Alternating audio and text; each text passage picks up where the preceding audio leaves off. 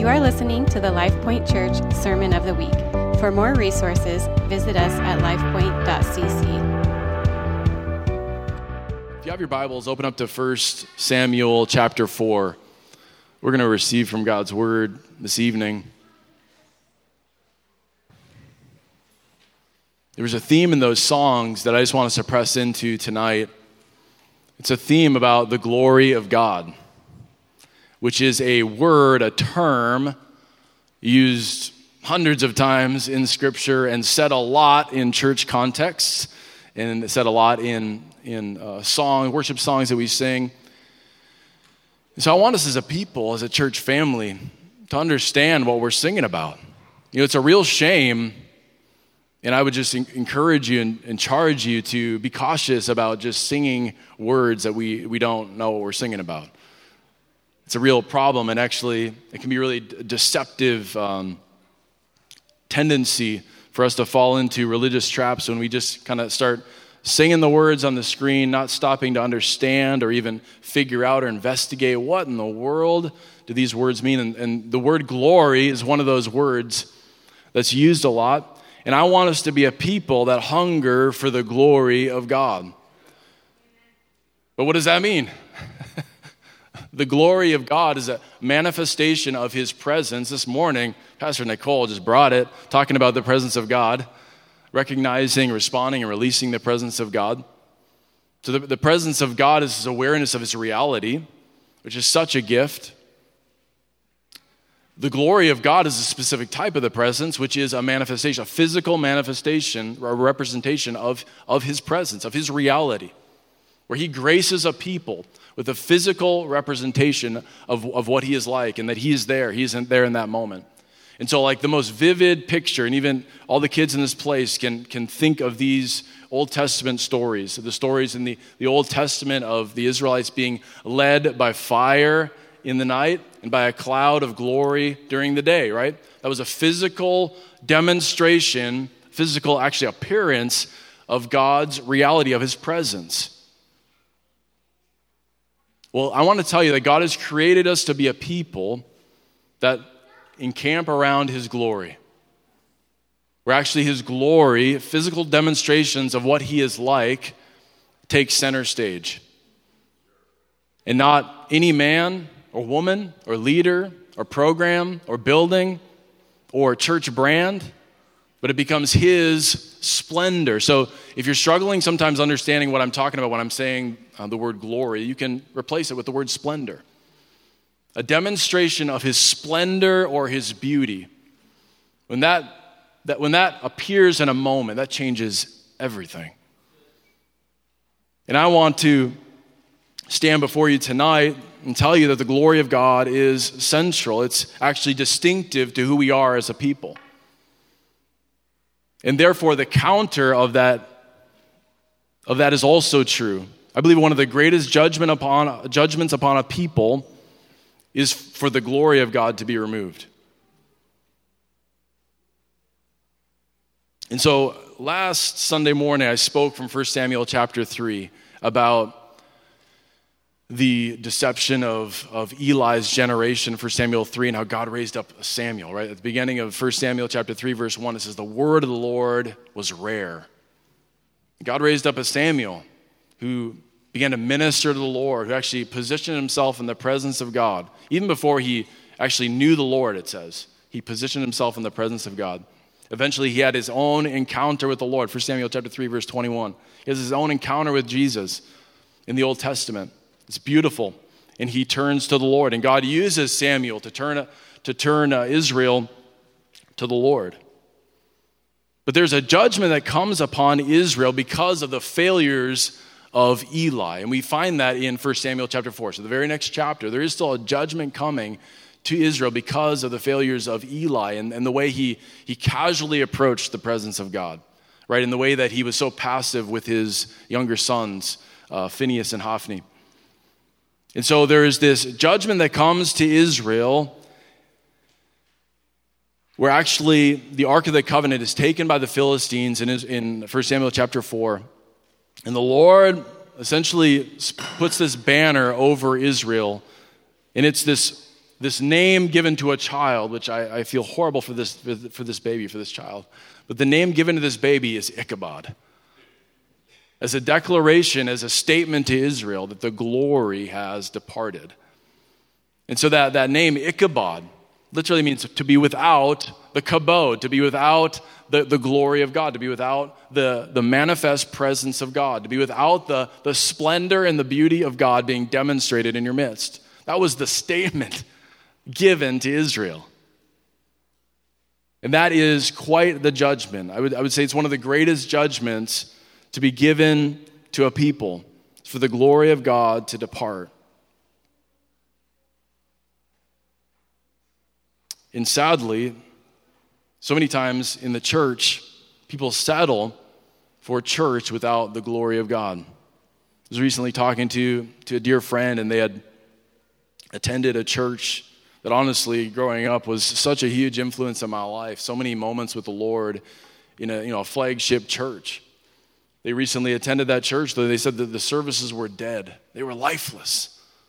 It was like the, the glory had departed. And I'm not saying that everyone in that church didn't know the Lord, but, but the services were completely lifeless.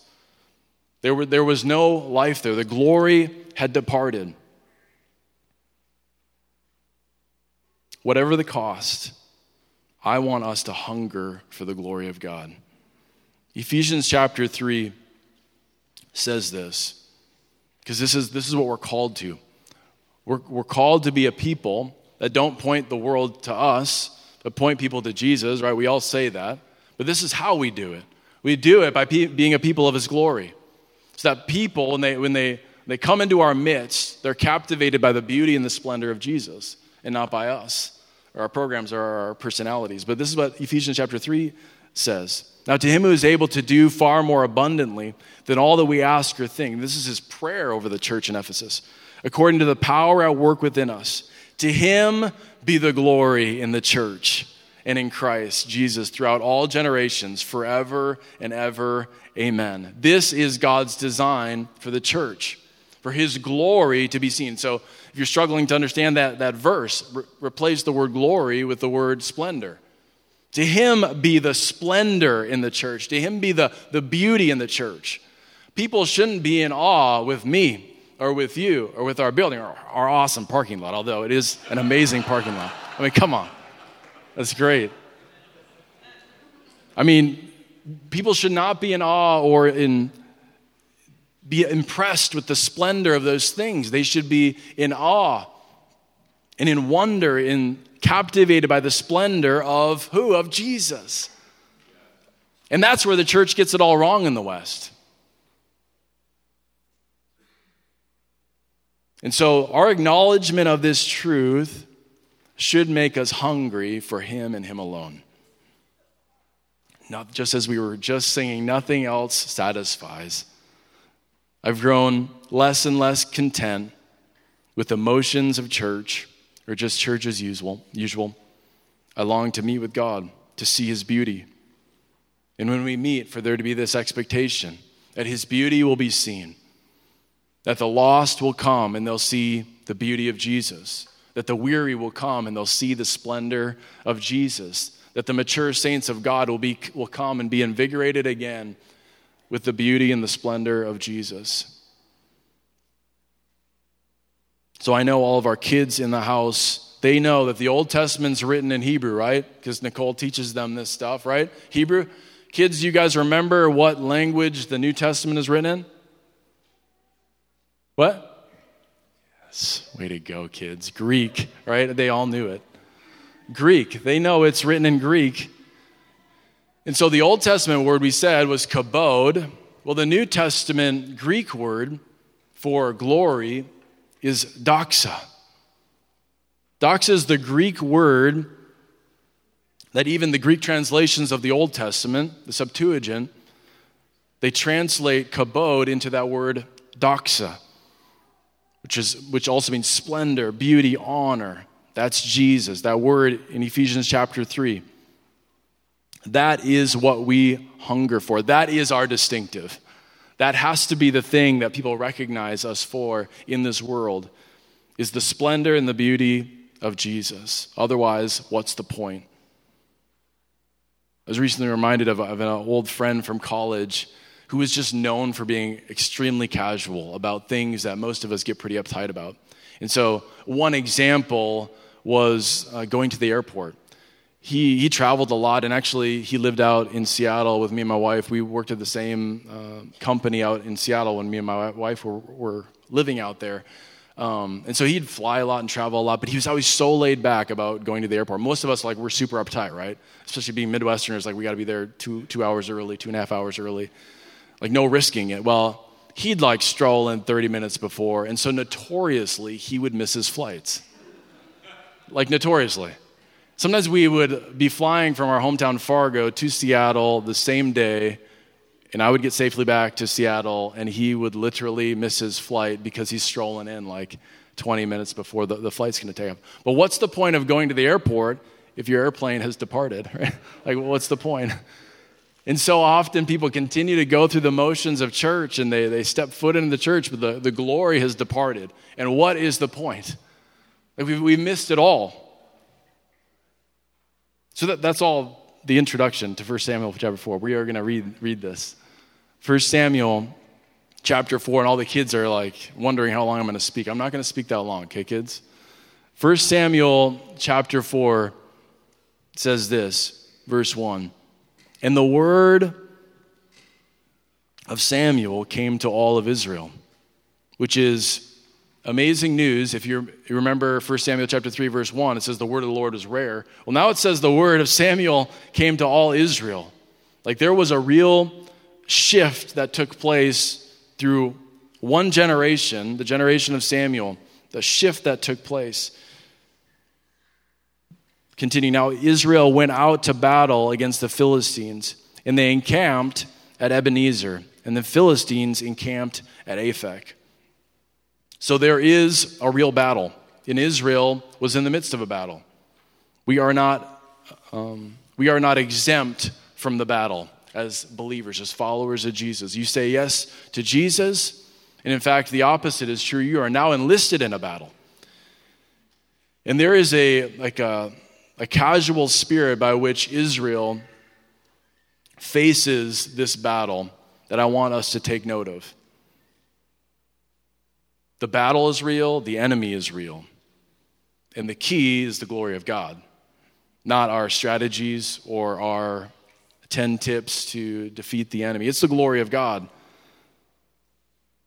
There's a real enemy who's out to steal, kill, and destroy, and the battle is not ours. This is the Lord's battle.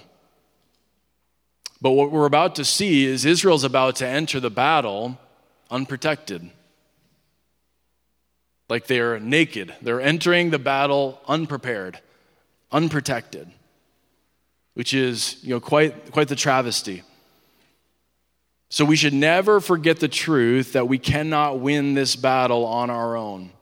We fail miserably when we try.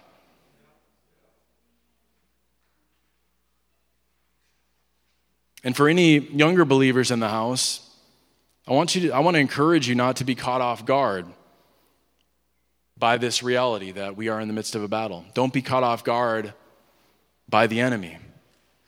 Don't be discouraged when the enemy rears his face against you. That is what you've said yes to when you said yes to Jesus, is also yes to this battle. And so the key to your battle isn't you trying harder.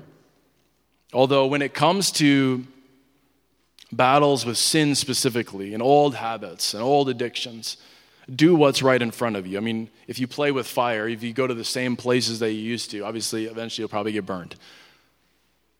But the key to your breakthrough, the deep breakthrough that you really long for, that all of our hearts long for, isn't about you trying harder. The breakthrough comes through an encounter with Jesus. It actually comes through his glory leading the way. The battle is the Lord's, and he gives the victory. And when we encounter our victorious king, it changes everything. So, verse 2 says, The Philistines drew up in line against Israel. And when the battle spread, Israel was defeated before the Philistines, who killed about 4,000 men on the field of battle. And when the people came to the camp, the elders of Israel said, Why has the Lord defeated us today before the Philistines? Let us bring the ark of the covenant of the Lord here from Shiloh, that it may come among us and save us from the power of our enemies. So the people sent to Shiloh and brought from there the ark of the covenant of the Lord of hosts, who was enthroned on the cherubim. And the two sons of Eli, Hophni and Phinehas, were there with the ark of the covenant of God. You see, they, they had things out of order there. They got they got their butts whooped in battle. Like they, they got it handed to them in battle. Thousands of soldiers die. And then they're like, oh, yeah, we forgot the, we forgot the ark. We forgot the, forgot the glory of God. The Lord doesn't want to be our last resort, He doesn't want to be a means to an end. And how often do we treat Jesus like He's a condiment or an accessory that we can kind of sprinkle in here and there? When we think it fits. We're missing it all if that's the case. We don't just call out when we need them. That is that's infancy. That is that's immaturity. Now God is calling us to be a people that live for him and him alone and never find ourselves in this situation unprotected by his glory. Unprepared. So the ark was God's physical holding place for his presence, it was his house, it was his dwelling place. It was a physical representation of heavenly realities. And so if you, if you go through the, the Old Testament accounts, that's why it had so much ornamentation and gold and jewels and angelic imagery, because it was meant to be a physical representation of a heavenly reality. It's meant to be to point people and the world to a greater reality outside of this earth? Well, that's Jesus. Jesus is the ark. He is the physical representation of a heavenly reality. It's his body, the church. And so, if you, if you think about Israel's history, they, they should have known this they, that they can't lead themselves into battle. You know, Exodus chapter 14 Moses said to the people, Fear not, stand firm, and see the salvation of the Lord, which he will work for you today. This is Israel against the superpower of their day. For the Egyptians, whom you see today, you shall never see again. The Lord will fight for you, and you have only to be silent. This was the way, this was the distinct way of the people of God, the children of God, and this is our way. We don't fight like the world. And so, some of us, we, we continue to struggle in the same ways, and we can't win the battles that we know we're destined to win with the Lord because we're fighting it in our flesh, we're fighting it in the natural. And the Lord's coming to you today and telling you, Fear not, stand firm. See the salvation of the Lord, not in your own strength, that He's going to work for you today. The Lord will fight for you. You have only to be silent.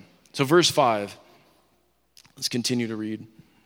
As soon as the ark of the covenant of the Lord came into the camp, all Israel gave a mighty shout, so that the earth resounded. And when the Philistines heard the noise of the shouting, they said, What does this great shouting in the camp of the Hebrews mean? And when they learned that the ark of the Lord had come to the camp, the Philistines were afraid, for they said, A God has come into the camp, so it's working. Like the, the plan, even though they didn't get the order right, it's working. And they said, Woe to us, for nothing like this has happened before. Woe to us, who can deliver us from the power of these mighty gods? These are the gods who struck the Egyptians with every sort of plague in the wilderness. And so here the enemy kind of gears up for a counterattack. Take courage and be men, O Philistines, lest you become slaves to the Hebrews as they have been to you. Be men and fight. So the Philistines fought, and Israel was defeated. And they fled, and every man to his home. And there was a very great slaughter, for 30,000 foot soldiers of Israel fell. And the ark of God was captured. And the two sons of Eli, Hophni and, Hophni and Phinehas, died. I think I combined those, Hophnius. Hophni and Phinehas.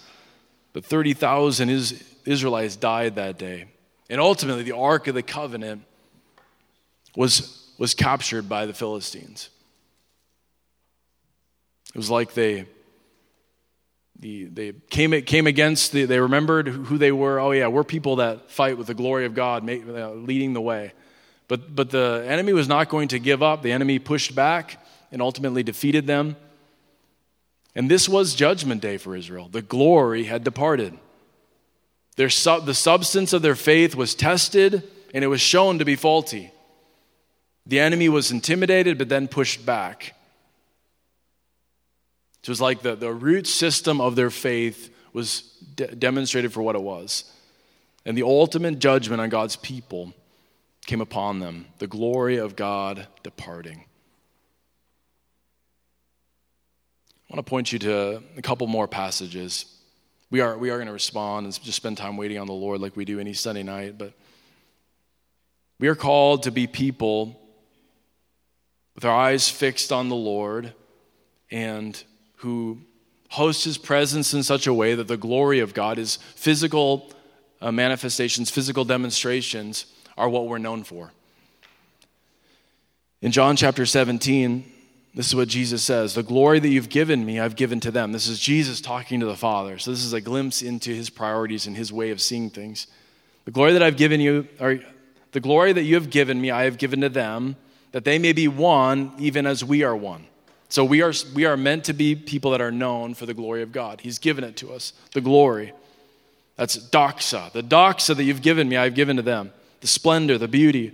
I in them and you in me, that they may become perfectly one, so that the world may know that you sent me and loved them even as you loved me. Father, I, I desire that they also, whom you've given me, may be with me where I am, to see my glory that you've given me because you've loved me before the foundations of the world. That is his heart, that you would see his glory. And that the glory that the Father gave him, that he would give to you. So there's a principle then that's derived from that. That this world desperately needs what the Lord has intended for us to carry, which is the glory of God. The world desperately needs Jesus. Like we, we say that, we know that. If you're a Christian, you know the world needs Jesus. And so we always think of strategies and campaigns and, and um, other, other things that activate and mobilize the church. And those things can be good. But I oftentimes think that's kind of like the Israelites kind of going into battle without the glory of God first paving the way. We need the glory of God. And we can't give away what we don't have. There's a story in Acts chapter 3 after the disciples received the baptism of the Holy Spirit. And this crippled man's state, standing, um, or not standing, he's, he's crippled, so he's not standing. He's sitting by the gate called Beautiful, and he's begging. And he, he asks Peter and John for, for any spare change. And you guys probably know their response Silver and gold have we not, but what we do have, we give to you, right? Like we we have the opportunity to give the world something. And, and I would say, although there's moments where we should give money and we should give resources and we should give practically, those are the little things in God's book. Those are the little things. They said, What we do have, we give to you in the name of Jesus, rise up and walk. And they gave the glory of God. They gave a physical demonstration of the present reality of Jesus Christ in that moment. The resurrected Christ said, Rise up and walk. And they gave what they had. So we can't give away what we don't have. And the counter of that is true. We do give away whatever we have. And some of us, that's very little. I'm speaking to you tonight not from a place of having arrived. I'm actually speaking to you from a place of deep hunger in my heart for the glory of God to be seen in my life and in this church and in our community. I actually I I think there are very few instances where I believe the glory of God has been demonstrated in a profound way through my life. And those few moments have just made me more hungry. So the little things are time, treasure, and talents and we, we give those things away. But what the world needs more than anything is to see the glory of God on display in our lives. The splendor, the beauty of Jesus on display in our life. That is God's design, that the world would glorify God because of the representation of God that we demonstrate in this world, that we would give them a distinct power and impact that cannot be denied, that our lives would be a reflection of what God and His kingdom is like. This is what I'm crying out for more and more in my life. And I've, I've sensed this great need in our church for us to pray for God's glory to be demonstrated in our lives. I'm going to ask the worship team to come forward. The world really does need an encounter with His glory. They need His glory. If you're struggling to understand that sentence, that the world needs an encounter with His glory, you can go ahead and throw that up there. The world needs an encounter with His beauty, with His splendor. Replace glory with a word that maybe is more in our vocabulary. The world needs to experience or they need a demonstration of his beauty. You know that Jesus is beautiful. You know that he is full of splendor and, and wonder, and, and your heart has been captured by him. Well, that's what the world needs. They need a demonstration of his splendor. It's God's glory that captures the hearts of people. They see him for who he is. You know, there's a lot of people that, that I talk to in my comings and goings in Ames that say they don't like the church. But you know, they, they really they really don't know they, they really don't know what they're talking about in the sense that the church in its purest form is the embodiment of Jesus. It's just that they've never seen the true church. They've never seen the, the true representation of Jesus in his beauty and his splendor. Because if they have, oh, they, they would melt. Like they, and I see it time and time again. And this morning we saw it. People melt in his presence and his, as, they, as they, they just see him they don't see all the messiness and the, the gossip and the hypocrisy and the, the religious grossness. They, they just see this, the splendor and the beauty of Jesus. And their hearts come alive to, to what they truly know about who they are before a holy God and what the answer is for their, for their eternal destiny. That's what the world needs is an encounter with his splendor, a demonstration of his splendor and his beauty. If you'd all stand in this place, there's more that I wanted to share, but I want us to wait on the Lord. That's really what, what Sunday nights are about.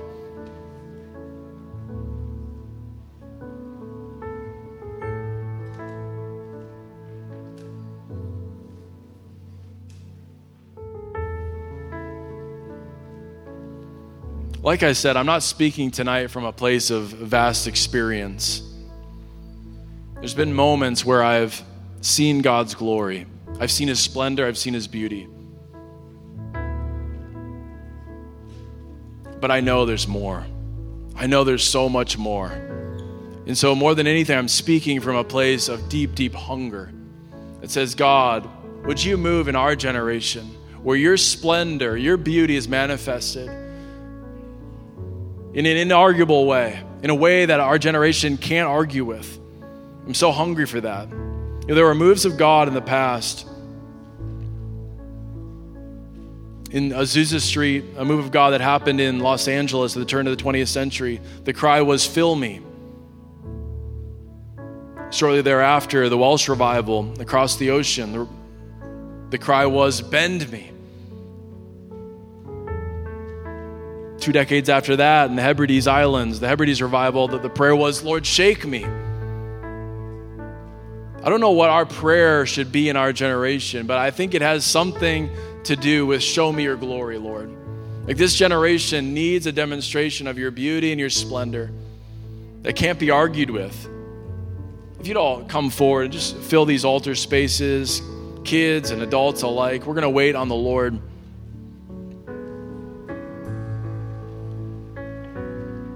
We're going to space for Him to, to move in our lives. His design for us as a people is for His glory to be what we're known for His splendor, His beauty. So, would you make that acknowledgement to the Lord right now? That we need your glory. We need your beauty to be demonstrated through our lives. And so, Lord, tonight, as living sacrifices, we place ourselves before you,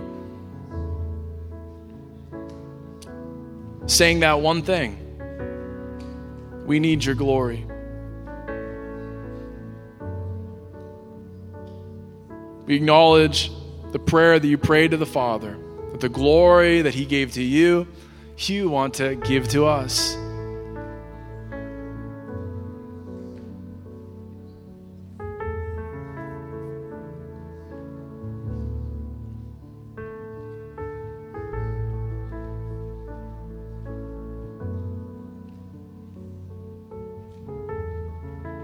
We're hungry for you, Jesus.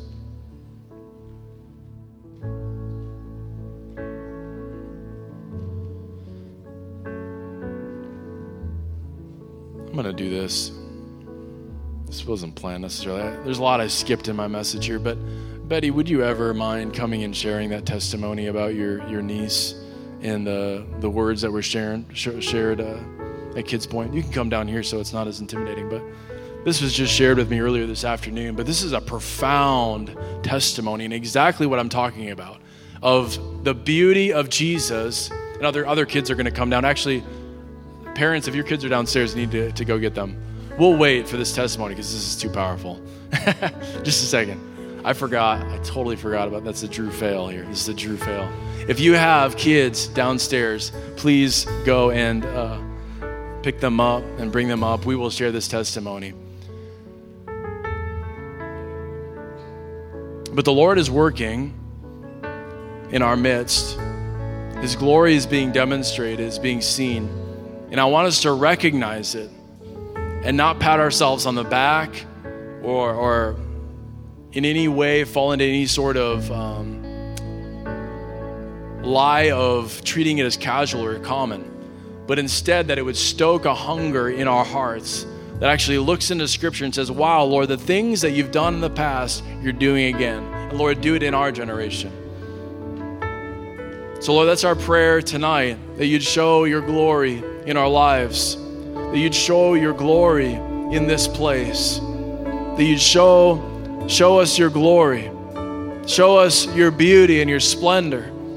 There are some in this place who would maybe say they've never seen your glory, like never once. Well, God, would you come tonight in a way and manifest your physical reality in this place, in people's lives?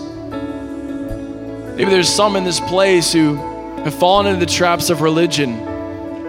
Maybe there are some who've fallen into the traps of doubt or unbelief. Well, they need to see your glory. So, would you come, King Jesus?